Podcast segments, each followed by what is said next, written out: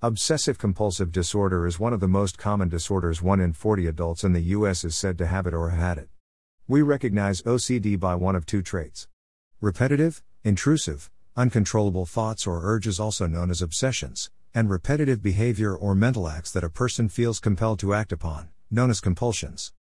Say I was to go for a drive, and when I got home from that drive, I started to experience images that I have run over a fox on that drive. It then repeats this image in my mind, becoming an obsession. Because of this thought that I have run over a fox. I drive back along the route that I just took looking for the dead fox. I know, however, that these images are not real, but I am comforted because I checked by revisiting that route. Here, my uncontrollable thoughts or obsession that I have hit a fox with my car on the way home has led me to act on compulsion and drive the route again. But, of example, if I just had the thought or just did the drive, I would still have OCD. The criteria only ask for one of the two, to meet the standard for OCD. Obsessions.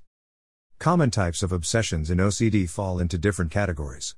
These are contamination, that you have been infected with some sort of disease, for example, using the public toilet now I have herpes. Responsibility for harm, I hit a fox while driving home.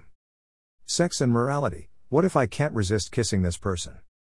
Violence, what if my lover is stabbed on the way home from work? Religion, God is watching me masturbate.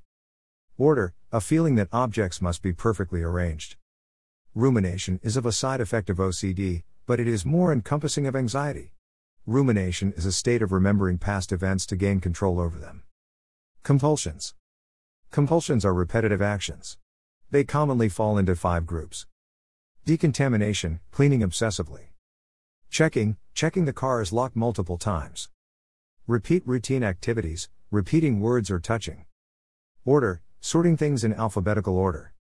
Mental rituals, counting solving maths problems or repeating a phrase one's mind until the anxiety has reveled. OCD can be so bad that it can look like the person has psychosis. This is where the person loses touch with reality. However, in OCD, this is not the case. The person knows somewhat that what they think is not real, even if it is a slight insight into their condition. Treatments Treatments for OCD is usually CBT and a combination of medication, however, sometimes, this isn't effective and the person will have to go through electroshock therapy. This only happens in 10% of the OCD population though and is rather rare.